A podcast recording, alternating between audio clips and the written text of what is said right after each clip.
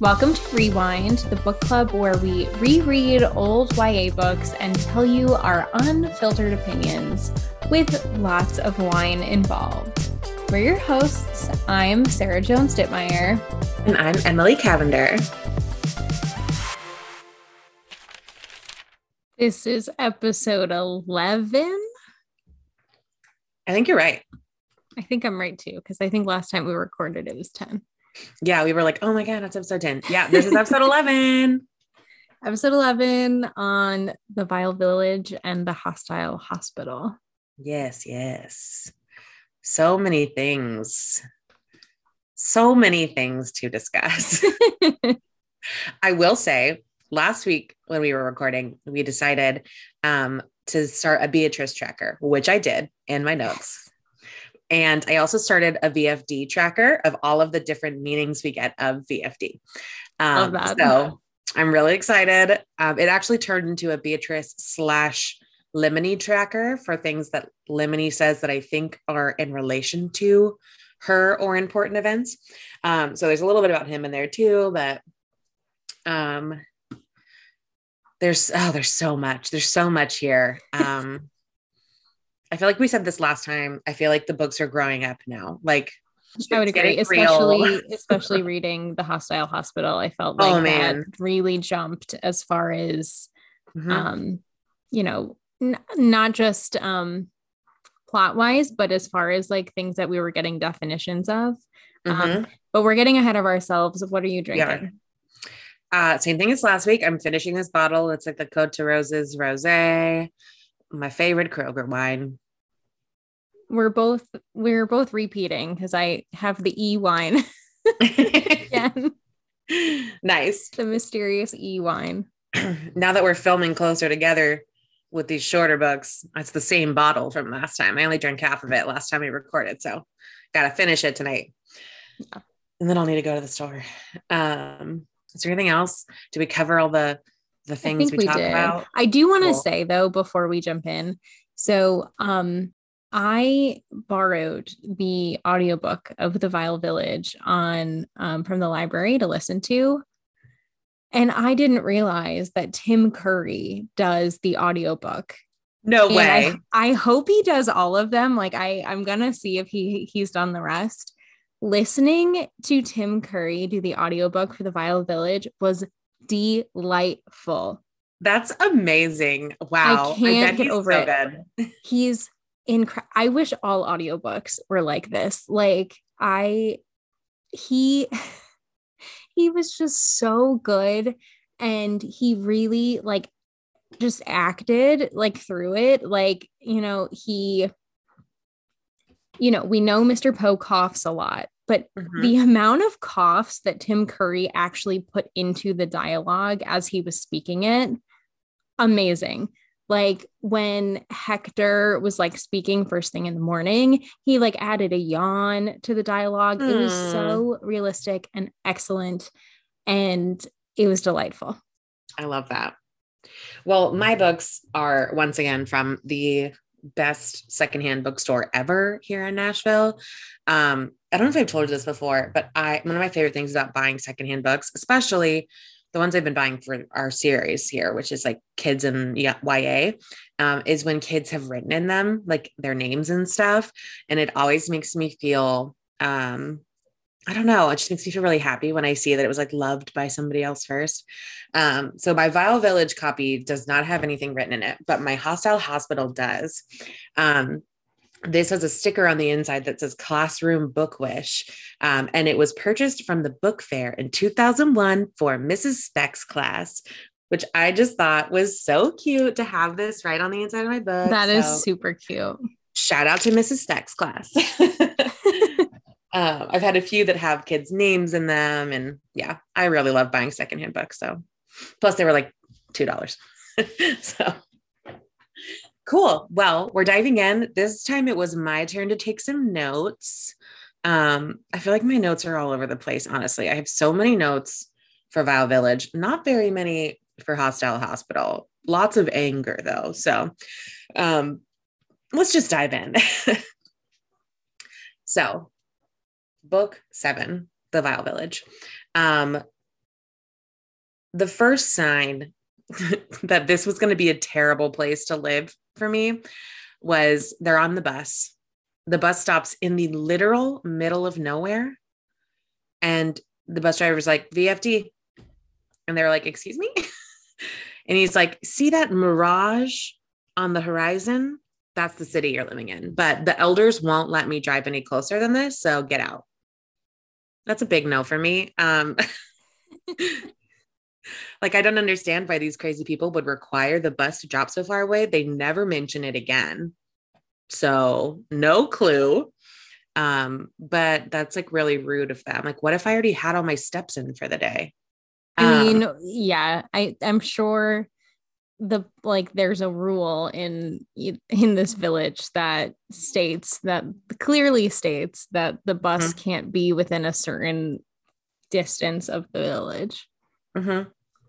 Speaking of rules, my favorite rule mentioned is Rule 4661 citizens cannot use their mouths for recreation. yep. And I just, yep. I giggled so hard. this is one of those gems that we talked about where there's like jokes hidden in these books for the adults.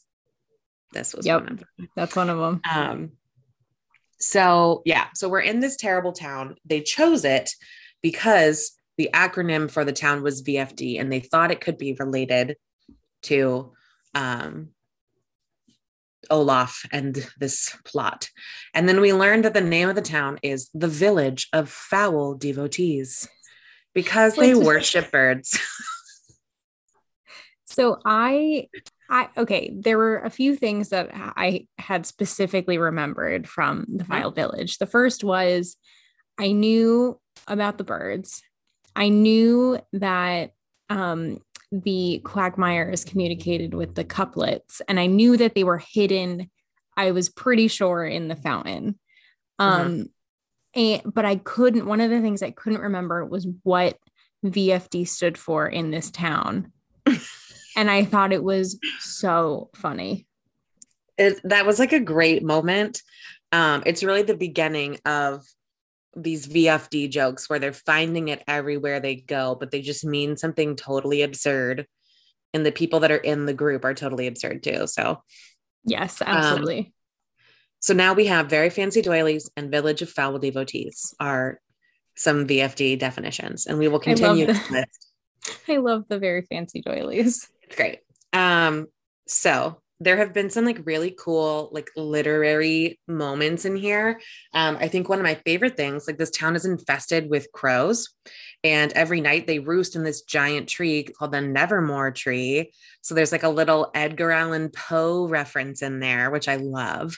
Um, another cool literary moment. We're talking about like teaching. Um, there's a part where Sunny was literally under a tree and sang the word bark. And she would and that's how he introduced this concept barking up the wrong tree.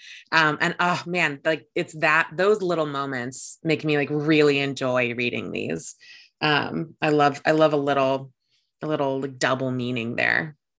Yeah no i totally agree. Um it yeah it's really clever how he introduces us to these new i don't even want to say terms they're more i think we learned a lot more phrases in these two books yeah uh, what's the what's it called? Um, like colloquialisms, I guess. Yeah. Um, turns of phrase, if you will. like entertaining a notion, you know. Yes. Yeah. There's lots of like we've escalated from the early books where it was one word, and we're really learning more about phrases and what they mean culturally. It's really fun. Um, so in this town, they have a lot of insane rules.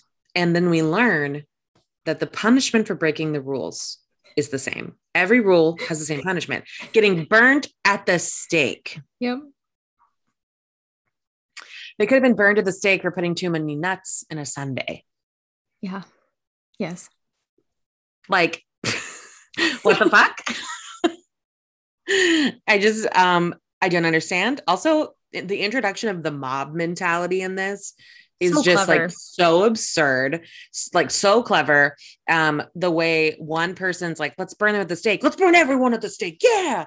it's just like things escalate it- so quickly. but he does such a good job of like explaining it to us and then showing us not just Mhm. once but at least twice you know Many when the times. baudelaires try it and then again at the end like um yeah i yeah i Yeah. thought that was It's wild. so clever yeah i know um, so um, we are introduced to a new character named Jacques, who also has the eye tattoo on his ankle and also has a unibrow. And um, he's captured. The town thinks that he is Olaf, and they're arresting him and they say they're going to burn him at the stake. He starts shouting, I have this tattoo as part of my job at the volunteer, and then he gets cut off. Mhm. So now we have a clue here, like a true solid clue that the first word in VFD is volunteer. So I put that on my list of VFD meetings, volunteer XX, because we don't know the F and the D. But that seems like a pretty solid lead since he has the eye tattoo. Um, he also like looked at them and mentioned knowing their parents, which is a good sign that their parents are wrapped up in VFD as well.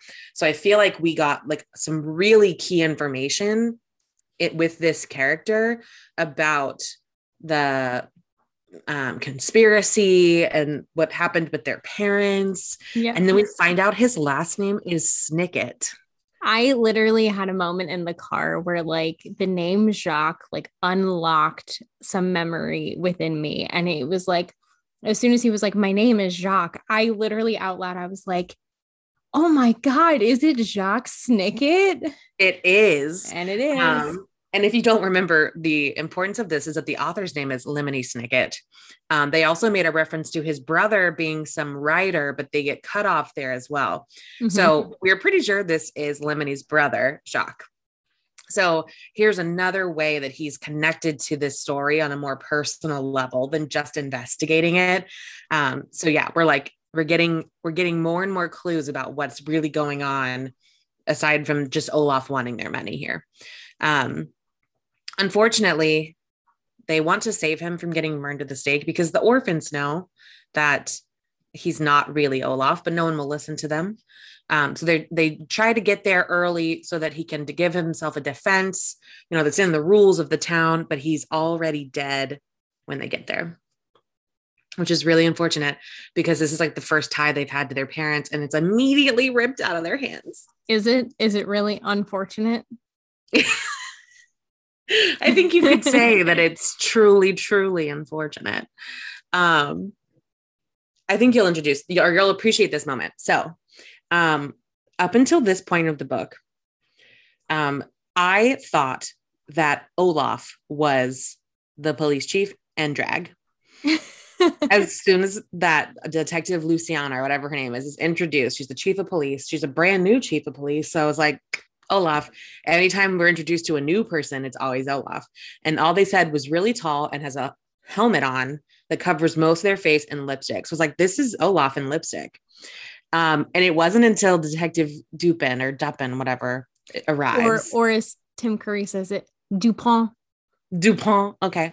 Um, as soon as he is introduced, um, that's when I was like, oh fuck, it wasn't Olaf this whole time. It was Esme, the bitch. Um, but yeah, Olaf no, already did drag, and he was like, "All right, check that box. On to the next disguise." I literally wrote in my notes, oh my God, Olaf and drag. And then I had to like edit it and go back. And I was like, ah, there he is. He's the detective. He just took his time showing up in this book. Um, so he shows up and immediately accuses the Baudelaires of murdering Jacques, aka fake Olaf. Um, I really want to talk about Hector for a minute. Yeah, Never have I been so disappointed in a person in this whole series because that's saying a lot because It really we've is. been like, even last book, I think you and I both were very Jerome. disappointed in Jerome.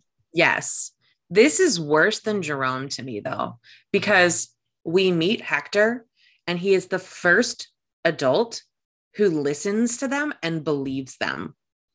Like even Jerome didn't fully believe some of the things they were saying, you know, but Hector was like, Oh, tell me your life story. Oh my God, that's horrible. I'm going to do everything I can to help you. Tell me about your friends, the Quagmires. Let's figure out how we can save them. I'm going to run away in my hot air balloon home, and you and the Quagmires can come with me, and it's going to be great. I'll take care of you. And I'm like, Finally, we have an adult who's listening to them, treating them like intelligent creatures instead of just little infants. Not only that, we take it a step further. He makes them delicious food, which not all of their guardians have done. And he gets them all access to things that they love to do. He has a secret library, he has a secret inventing studio. They're under that tree with all the branches. There's plenty of sharp things for Sunny to chew on. So it's like not only are they getting all of their basic needs met, he's like taking it further. And I'm like, wow, oh my God, this is amazing. This adult is who they've needed since their parents died. And or, then I'm going to correct you. This is who hmm? they've needed since Monty. You're right. Monty was great. Monty was great. Um, so since Monty, they've had a slew of horrible guardians. And then they get Hector, who looks perfect. And yeah, he's shy, but he is truly taking care of them and like helping them. And it's amazing. And he makes them enchiladas. And now I want some enchiladas. But then Olaf accuses them of being murderers with the flimsiest evidence in the world, BTW, um, in front of the whole town. And they say, We have an alibi. We were with Hector all night. Tell him, Hector. And that motherfucker says nothing. He is silent because he's too afraid to talk in front of the council of elders, who were just a bunch of stupid old people. Like, get over yourself. He was willing to let these children die rather than say anything. And I was so crushed. I felt personally betrayed when I was reading this because we talked about this last week. I don't, I didn't remember much of this book. I had forgotten about his character entirely. So for me to like fall in love with him and being like, oh my God, he's taking such good care of them. I was so upset, so upset. Yeah, it was extremely heartbreaking and like such BS. And it's like, okay, yeah, like I understand that like the council makes you skittish, but like when people are being accused of murder and like you're the alibi that mm-hmm. they have, like you need to speak up, especially since like at the end of the book, he does sort of he does end up speaking back to the council when he's on mm-hmm. his like hot air hot air balloon mobile home. Yeah, it's like only when like, he knows he has an out. Yeah, like okay, where was that like two chapters ago? Mm-hmm yeah, I was just so upset by that whole development. And then he visits them in jail and they're like, we're trying to break out. And he, all he does is deliver the next couplet poem that was delivered by the crows. Like he doesn't do anything. And he's like, I'm going to help you. I'm going to go get the hot air balloons ready. No, dude, that's helping you. Like these children are in jail. They're scheduled to be burned at the stake in mere hours. Mm-hmm and you're going to go get your hot air balloons like okay bro whatever so so disappointing this whole ugh. I just want i just want them to be able to rely on an adult for once in their life okay? I know children. I don't know if it's ever going to happen. Ugh, so upset. At this point we get all of the couplets they figure out the clue that the quagmires are in the fountain. I rem- remembered that pretty early in the book because anytime they say anything is new where they are we know it's something to do with olaf. So they mentioned that this fountain was brand new. So i was like that's where the quagmires are. Um, so they, but they figured out the poems. Um, they go over they break out of jail. They destroy the fountain pretty much and save their friends. And once again their friends bring up VFD and they don't talk about it. Instead, as they're sneaking through town, they tell them all the little things that have happened since the last time they saw each other. Instead of being like, just in case we're separated again, VFD means this. You need to know this. So, yeah, I have thoughts on this too. And, you know, and I knew we weren't going to get all of the information. Mm-hmm. Um, However, I will say I don't have as much beef with the not getting information in this book as I did in the last one because I felt like it didn't feel forced in this one like it Mhm. felt in the elevator shaft where you know they didn't have people running after them and they weren't actively trying to escape in the elevator shaft you know Mhm. like they had time to have that conversation Yeah, I'll give you that. um because they were actively trying to escape they're actively being followed by a mob and i thought more naturally got cut off like mid sentence because something had happened i found it much more believable Mhm. same thing with the notebooks. I was like, okay, just drop the notebooks, please. Just like drop them. And then even though Esme got them with her harpoon gun, um, at least they were able to collect the pages. And I was like, okay, we have something at least now that can sort of guide us in the right direction.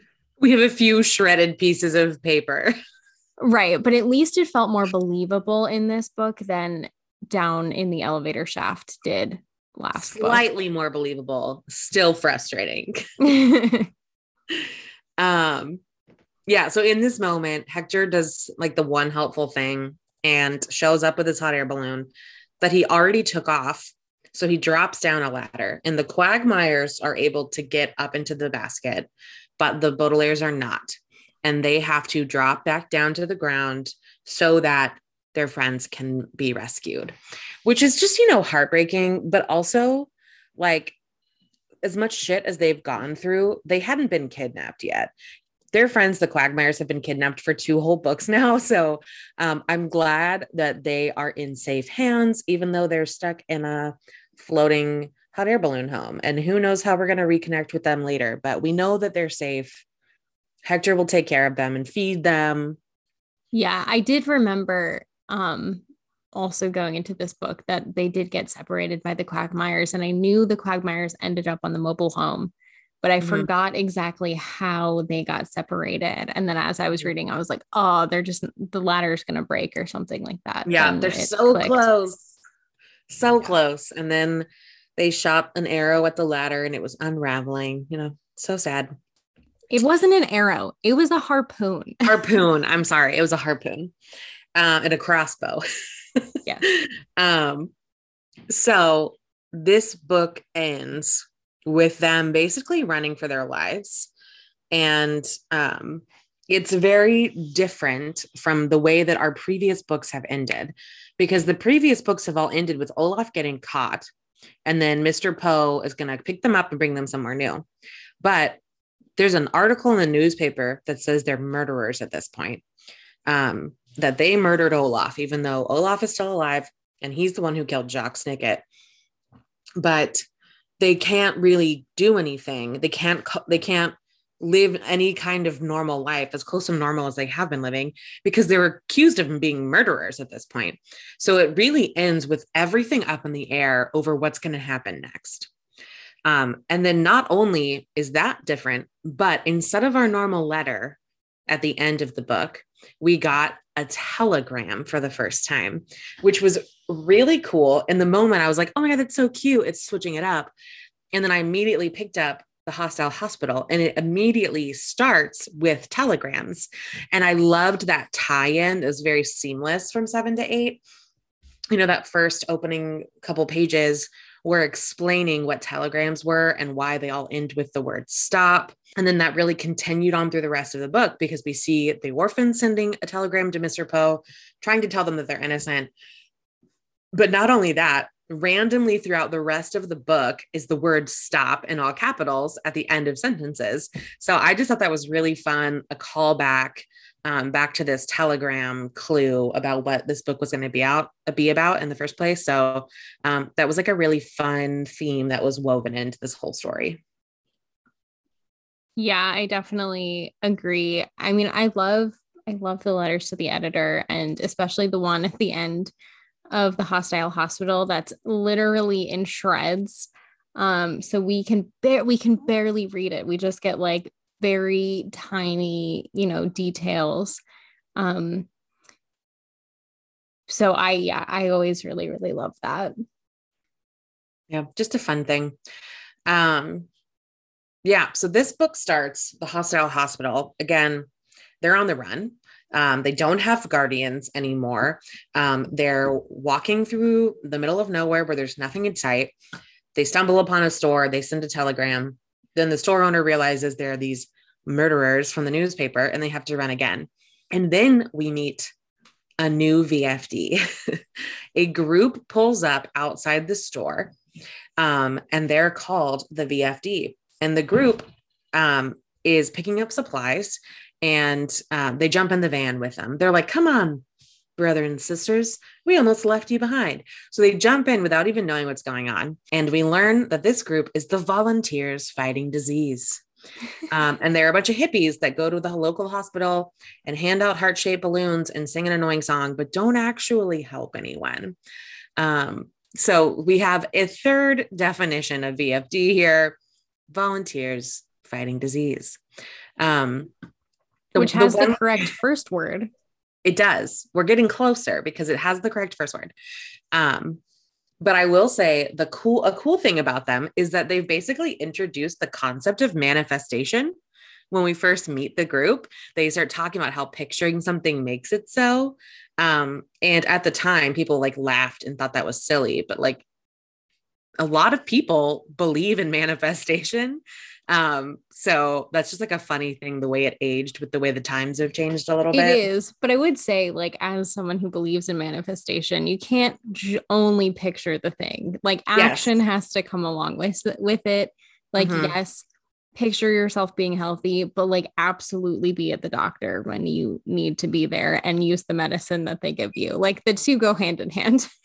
um, so they follow these volunteers to the hospital um, and immediately someone tells them, Oh, you need to find a hall of records somewhere.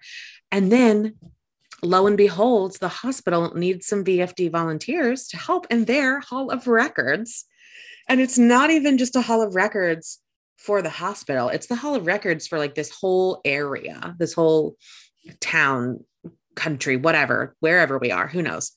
Um, and they end up working in this place which has a terrible organizational system but they have so much information at their fingertips um, and it's one of those uh, one of those um, uh, funny moments in books where they're like man all we need is a book oh look books you know the one funny. thing i'll say is that he does introduce deus ex machina in yes. book seven and then literally like uses it in the book so that we can see how it's done. I didn't know how to pronounce so, that, so thank you. so it doesn't like feel like a cop out. It feels mm-hmm. purposeful. Yeah, because we did learn about what this was when they were in prison in the Vile yes. Village. Um, so one of the things I do want to talk about is Sunny in this book. I feel like we see so much growth from her in this book in particular you know, sometimes she still is saying nonsense words, but a lot of the time she is saying a word in English in place of a full sentence that still is like the same topic. So like she and Klaus are um, doing something and she tell like she says velocity and he's like I know I'm hurrying, you know. Um, so it's really cool to see growth from her English. My favorite is her asking decap when they yes. oh my god. Violet's gonna get her head cut off. Yes. There there's so many funny moments with her english. She's able to communicate with people outside of her siblings really for the first time. Mm-hmm. um and the previous book ended with her walking for the first time. So like she's growing up. Um we saw klaus's birthday in the last book as well. So like i feel like this is the first book where it feels like time is passing even though i think this whole book is like 48 hours like it's barely any time at all. Um, but yeah, so I just love seeing that growth in in Sunny's English and um, the way there's more like jokes with her.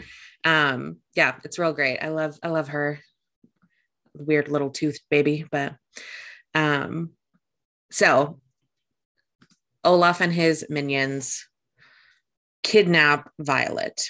Um, she tells Klaus and Sunny to escape, knowing that she won't be able to and they plan a surgery on her that is removing her head. Wherein she might die. Might die, might die. Um, not only are they doing a surgery, but they're doing it publicly and an operating theater that is filled not only with doctors and nurses, but also reporters and some volunteers. If anyone has ever watched any kind of medical show, you know that that's not fucking happening. When you're doing surgery, sometimes there is like an observation area where other medical professionals can view it, but not volunteers, not reporters, unless they sign a shit ton of paperwork. Like they're not just going to let that happen. So even if it was a normal surgery, that wouldn't happen. But the fact that they come in there and they're like groundbreaking new surgery where we remove someone's head, and not a single doctor or nurse says, mm, no, that is the most unbelievable thing that has happened in this whole series for me is being in a room full of medical professionals holding up a rusty saw and saying we're going to chop our patient's head off. And this is a groundbreaking surgery for medical reasons. Well i okay i agree with you that it's like unbelievable but at the same time i feel like it's believable in the world that we're in because this is also a world where um literally like all people need to like get married is to sign a document and like that's it and there's no other paperwork that's necessary. This is also a community that was fooled by a baby and like a 13, 14 year old dressed as doctors as well. Um and this community also seems to care more about what ends up in the newspaper than like anything else. Listen, no matter what the universe is, I expect better from medical professionals. These are scientists. This is a hospital that is only half built. Like, like so? okay. Yeah. I mean, do we think the medical staff is going to be the best in, you know, I don't know. I just feel hospitals like hospitals are under construction and renovations all the time and still functioning. Okay. I don't know about in this community though. Listen, I this is what my note says operating theater my ass maybe just, maybe this is why lemony snicket said that most operating theaters are now, have now turned into what restaurants yeah, whatever it was he said like they were they like were closed down or turned into restaurants because of this one time where they almost let someone cut someone's head off Ugh. anyway so Klaus and Sunny are able to grab Violet and escape through the hospital, and like all of the henchmen and all of these other doctors and volunteers are chasing them through the hospital. In the middle of this, the house, uh, the Hall of Records was set on fire and it's catching throughout the rest of the hospital. You know, at least Olaf said, go after those murdering orphans and maybe also evacuate the patients we had a we had a little glimmer of something good in his like soul. if you had time i also want to say that i kind of liked getting some like firsthand insight into olaf's like troop and the mm-hmm. fact that mm-hmm. they like went out to dinner to celebrate whatever I forget what if it was like kidnapping, the Quagmires. Yeah, they like went out to dinner to like celebrate that. I think mm-hmm. was so funny. Yeah, this is the first time since the first book that we've seen them in a group. Like normally each book he's got like one or two with him at a time. So um yeah, and the like them pretending to be the white-faced women and really getting um an inside scoop of the way the troop interacts with each other was really fun. Um if only we knew their names. um yeah, so they end up having to jump out of the window with a rubber band bungee cord to save themselves from this hospital fire. Um, there's a giant crowd of people out there that are trying to capture them because they still think they're murderers. And there's only one way to escape, and that's by getting into the trunk of Olaf's car. this whole series, eight books, has been them trying to escape from Olaf.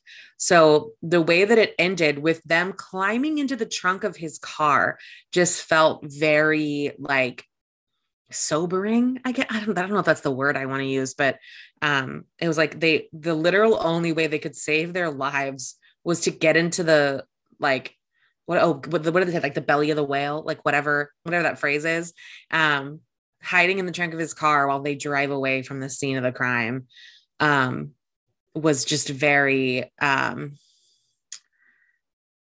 I guess sobering is the best word I can think of, unless you can think of a better one. I don't know. Um, no, I agree. And I'm I'm just going to put a disclaimer here that if people can hear footsteps above me, I'm so sorry. There's nothing I can do. Um, I control my neighbor's actions. Um, I agree with you. I think, you know, one of the things, um, one of the most important things I feel like I've learned as a writer myself is that you shouldn't be kind to your main characters because readers like the tension and like to figure things out. And so you are want- certainly not kind to your main characters. I'm not at all. I'll admit that freely. Um, I'm not. And, but it's but it's important because you want you know some authors really want to be nice to their main characters and it's really you want to do the opposite of that in order to make a good book oddly enough. Um yeah nobody so wants think, to read a book where they get everything that they want and there's no conflict there's no tension like that's not interesting. Exactly. And so i think you know the Baudelaires have obviously been through a lot of unfortunate events. Um, but there's something where, you know, just like the tough decision that Violet had to make, where she realized we can't keep climbing up this ladder because it's going to break and we're going to die. Um, it, it's it felt like a very similar decision where she was like, you know what, the best way to get out of where we are now is we have to get in the trunk of Olaf's car and we're going to have to figure out a way to escape after that. But otherwise, we're not going to make it. Mm-hmm. It's a very hard decision. Um, but these kids are smart and we have quite a few books left. So something tells me that they'll figure their way out of it. Clearly, we, they do. yeah. we got so, what, five books left? um, yeah, there's 13 of these in total. Mm-hmm.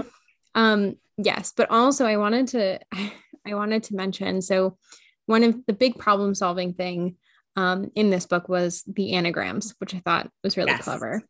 And we learned that Al Funcoot is an anagram for Count Olaf, and that um, Dr. Flacutono is also an anagram for Count Olaf. And I realized when I was reading that Dr. O. Lucafont is also an anagram for Count Olaf, mm-hmm. as well as Nurse Flo and Dr. Tocuna. If you put them Combined. together, mm-hmm. also Count Olaf. So fun. So um, fun. The fact that they solved the anagrams using alphabet soup, also, yes. oh my God, I, that moment was so cute. So cute. I loved it.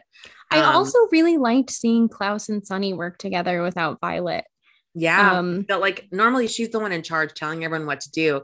And this time they had to figure it out on their own. Mm-hmm. Um, and they did, you know, like that was it was like Klaus and Sunny both got a chance to like step up to the plate, save Violet for once.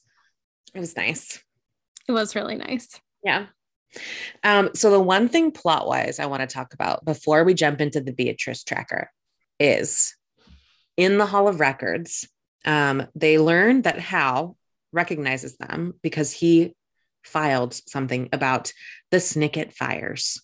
They go searching in the hall, which is not very well organized, in all of the possible places before they finally think to check under Baudelaire. They find their file, but it seems to be empty. And there's a note on it that says all 12 pages have been removed for the investigation. But there is a 13th page still in the file that says that they believe somebody survived the fire and their whereabouts are unknown. So the orphans learn that there is a chance that one of their parents could be alive.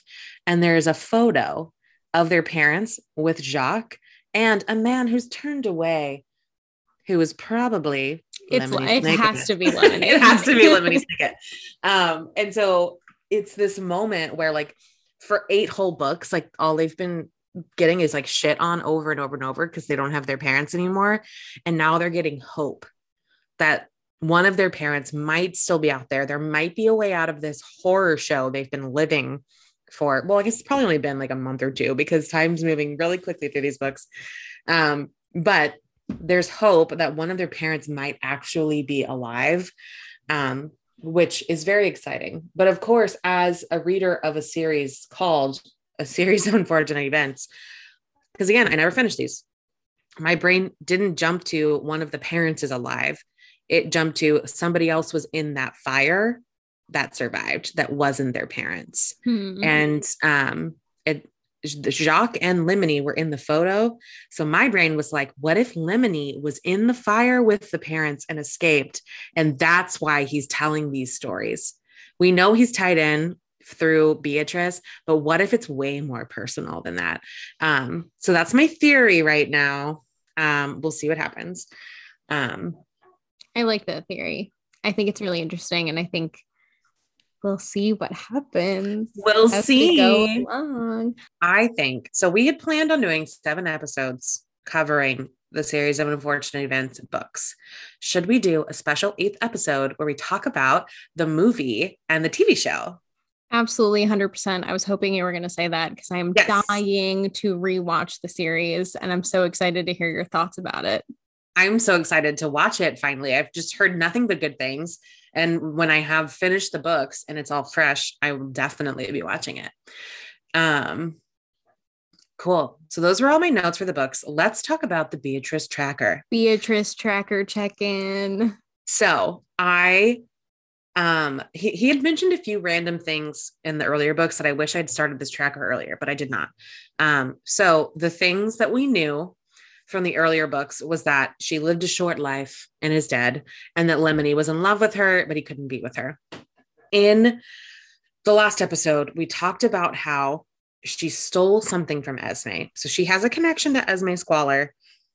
She stole something from her we learned so much in these two books about Beatrice and Lemony. So here is what we have updated.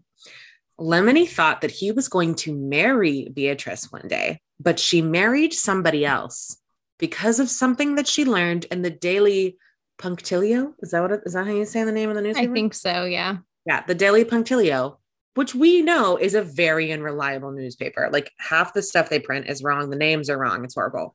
But she read something in that newspaper which caused her to marry someone else. We also learned Beatrice met Esme for the very first time on a Thursday afternoon for afternoon tea. Um, a lemony note here. He stole a sugar bowl from Esme. Could that be what Esme thinks Beatrice stole from her? Because a sugar bowl would be out at afternoon tea. So I'm thinking this could be connected. I think you're right because doesn't Esme say in the ersatz elevator, I want to steal from you like Beatrice, stole, Beatrice from, me. from me. Yeah. Yeah, that's the quote. So Beatrice stole something from Esme, but what if it was actually Lemony? And what if him stealing, like he said something like, Why did I steal that sugar bowl from Esme Squalor? And I was like, Is that what she thought Beatrice stole from her? Um, another little clue. He was talking about how words can remind you of things. And he said, The word Beatrice reminds me of a corrupt volunteer organization. And I was like, mm, Is this the volunteer in VFD that they're involved in? That is clearly corrupt. And then the last thing I put on here, which is more a Lemony note than a Beatrice note, Lemony has a tattoo on his ankle, which clearly must be an eye tattoo, like Jacques and like Olaf. Mhm. So we learned so much in these two books about Beatrice and Lemony and how they tie into whatever this conspiracy is, which makes me really excited that in our last episode I decided to start this tracker. So um, the pieces are slowly appearing and um, we will be learning more and more over the remaining five books, I'm sure. But overall, yeah, I feel like I said this last week. I, when we got to book six, it felt like a step up in the series. I feel like seven was kind of on the same level as six, but eight, when we get to Hostile Hospital, shit is a whole new world. We have no um, guardians, they're totally on their own um, for the very first time in their lives. And um, it moved even quicker than our previous books had. Like, I'm pretty sure it was 48 hours, maybe three days max. Um, so, and it ended with them riding off in the trunk of Olaf's car. So who knows what's going to happen next? Um, but we got our letter to the editor, like you said, which was all shredded up where we could barely read it. and we just got little snippets. But the next book is called The Carnivorous Carnival. So in our next episode, we'll talk about book 12. Um, I'm No. sorry, not book 12, book 9 and 10. It'll be episode 12. episode 12 is books 9 and 10 in the series of unfortunate events the carnivorous carnival and the slippery slope. Um, so um, super excited. Read along with us. Um, i feel like i had a kind of a bumpy start with these books but it's getting it's getting really good. So It I'm is indeed. I'm I'm so excited to because I feel like I have my memories of the earlier books are much fresher than the later ones. And so I, have really no memories of what's what is happening and like I just didn't remember remember bits and hospital either. pieces. Like I just remember like I don't I really didn't remember most of the hostile hospital. I I Mhm. think I remembered the giant knife because like it's on the cover. I think the only thing I remember that hasn't been covered yet is there's a scene with a waterfall, I think. I don't know if I made that up, but I think that's the only thing I'm remembering that we haven't covered. So maybe there's a waterfall scene. I also think maybe we meet the third Quagmire triplet. I think he's not dead. I think those are the two things I have as maybe memories, but I don't know. So we'll see whatever. Um, we'll see if I'm right as we continue reading on these last five books. Yes, we will. And I'm super excited to continue. These are fun. I think it's almost more fun when I don't remember everything. Cause like Twilight, I remembered every single detail, but this has been so fun for me. Um, and there's a lot of books on our list. I feel like we haven't really talked about this much. Um, for the most part, we said that we were going to reread books that we loved.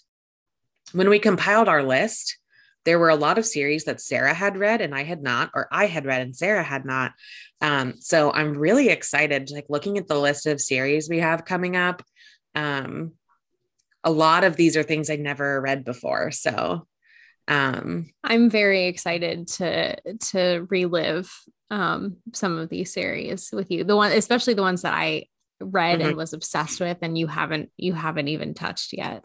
Should we give them a little hint of what some of our future series might be? Sure. Okay, so for me, the one that I never read that I'm the most excited about, I think, is Morganville Vampires. We have a lot of vampire series on our list because every you can't talk about YA without vampires.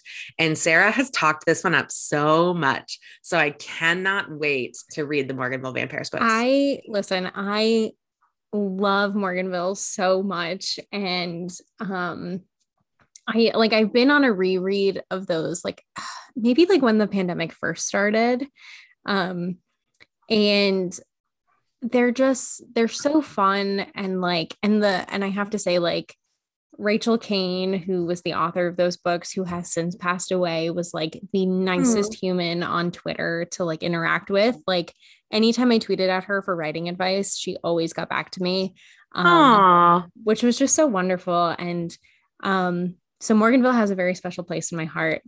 Um, and so I can't, I, that's like one of the ones that I'm like super excited to reread and dive in with you. we might have to move it further up the list. We'll see. Okay, what's one on our list that you haven't read yet that you're the most excited for? um, let me look at our list one second. Yeah, I literally have it pulled up right now looking at it. also, there are someone here that neither one of us have read um, that were like very popular, maybe in other forms of media other than just the books. But So I'm excited to. I would say I I never read the Ugly series, um, Oh. but I all of my friends are really obsessed with that in middle school. that's Um, one of the ones that I'm the most excited to talk about because I love, love, love those books. And I know that you're going to love them too. So I'm really excited for you to read those. Yeah, and I would say a very close second to that would be Percy Jackson. I love Percy Jackson. It's silly, but it's Greek mythology, and we love Greek mythology. So um, I think you're going to really enjoy this too. Yeah. So Very exciting. Are we pretending like we did this all when we originally found it? we can we can be honest and say that we forgot. okay, cool. Um yeah, so we forgot to do last call and to decide on which place we would rather live last episode. So we're doing it now. We're just gonna splice this in.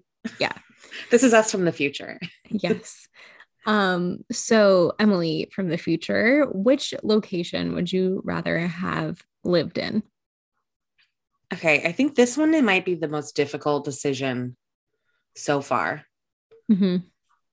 But I'm leaning towards Vile Village. Wow. Because, and hear me out, if I needed serious medical assistance, the people in this hospital cannot be trusted because they were going to let true. someone's head get cut off in front of them and thought it was like a new exciting surgery. Um, I am very detail oriented. So I feel like I could memorize the rules of the Vile Village easily and have all no however many multiple thousands of them.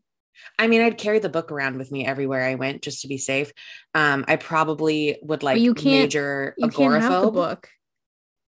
Yeah, that's the, the only rules. book, right? Oh no, no, that's right. It was hidden. Okay. Yeah. Well, I um you know what? I'm going to revise my statement. I would infiltrate the Council of Elders to in order to implement some reform in the city. and that's that's how I would do this because I can't I can't go to that hospital that's half finished where they would let a child's head be cut off. Fair. Although um I'm going to pick the hospital. Okay. But here's why. I am terrified of fire and I like very much believe that I was mm-hmm. burned at the stake in a past life, which is why I'm mm-hmm. so afraid of fire in this life. And so I don't like fire either. I would choose the hospital, but I would just like hide out in the records place and just like chill. That's true. Reading it and the lack of organizational system they had, I would love to fix that. Mm-hmm. But then you just have to pray that you don't actually need any kind of medical help. Right. Or it's like medical help that you have enough time to like then drive to a different place to handle it. Yeah. Yeah. All right. So what's your last call for the Vile Village? Um, okay. Oh, here's here's another thing that I've noticed. When we recorded our episode for books one and two, we did a combo summary. When we recorded our episode for three and four, we did separate summaries. And then when we recorded five and six, we did another combo summary. because we can't remember what we've done. Yes. and we record before we before we post the previous episode. Um, I'm gonna I think we should revert back to combo summaries. Okay. I think we I think we should do this moving forward. So my combo summary, last call for Vile Village and Hostile Hospital. Um the kids are sent to live in a city that has too many rules, is obsessed with burning people alive, but they escape, hide in hospital. Violet almost has her head cut off in front of a crowd. and then they escape Olaf with Olaf. Nice. I'm gonna I'm go confident simple. about this one. Yeah, I'm, I'm gonna go simple. My worst one yet. okay, go. I'm gonna say too many rules and not enough real doctors.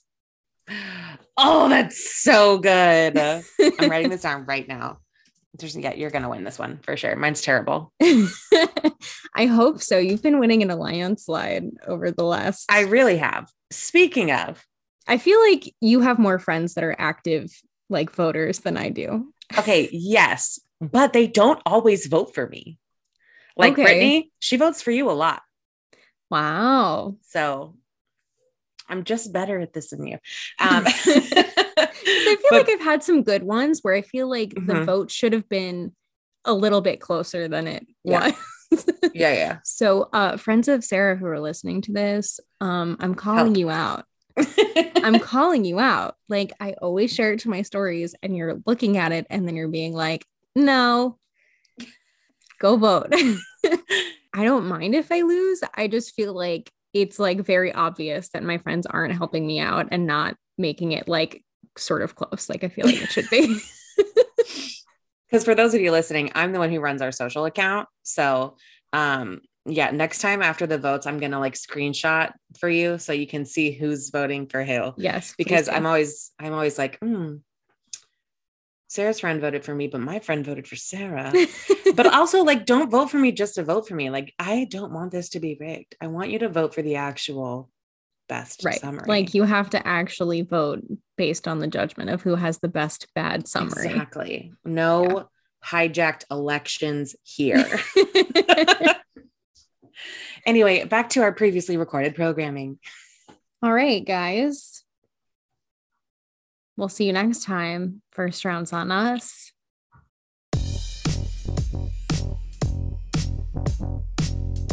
Rewind is written and produced by Sarah Jones Dittmeyer and Emily Cavender.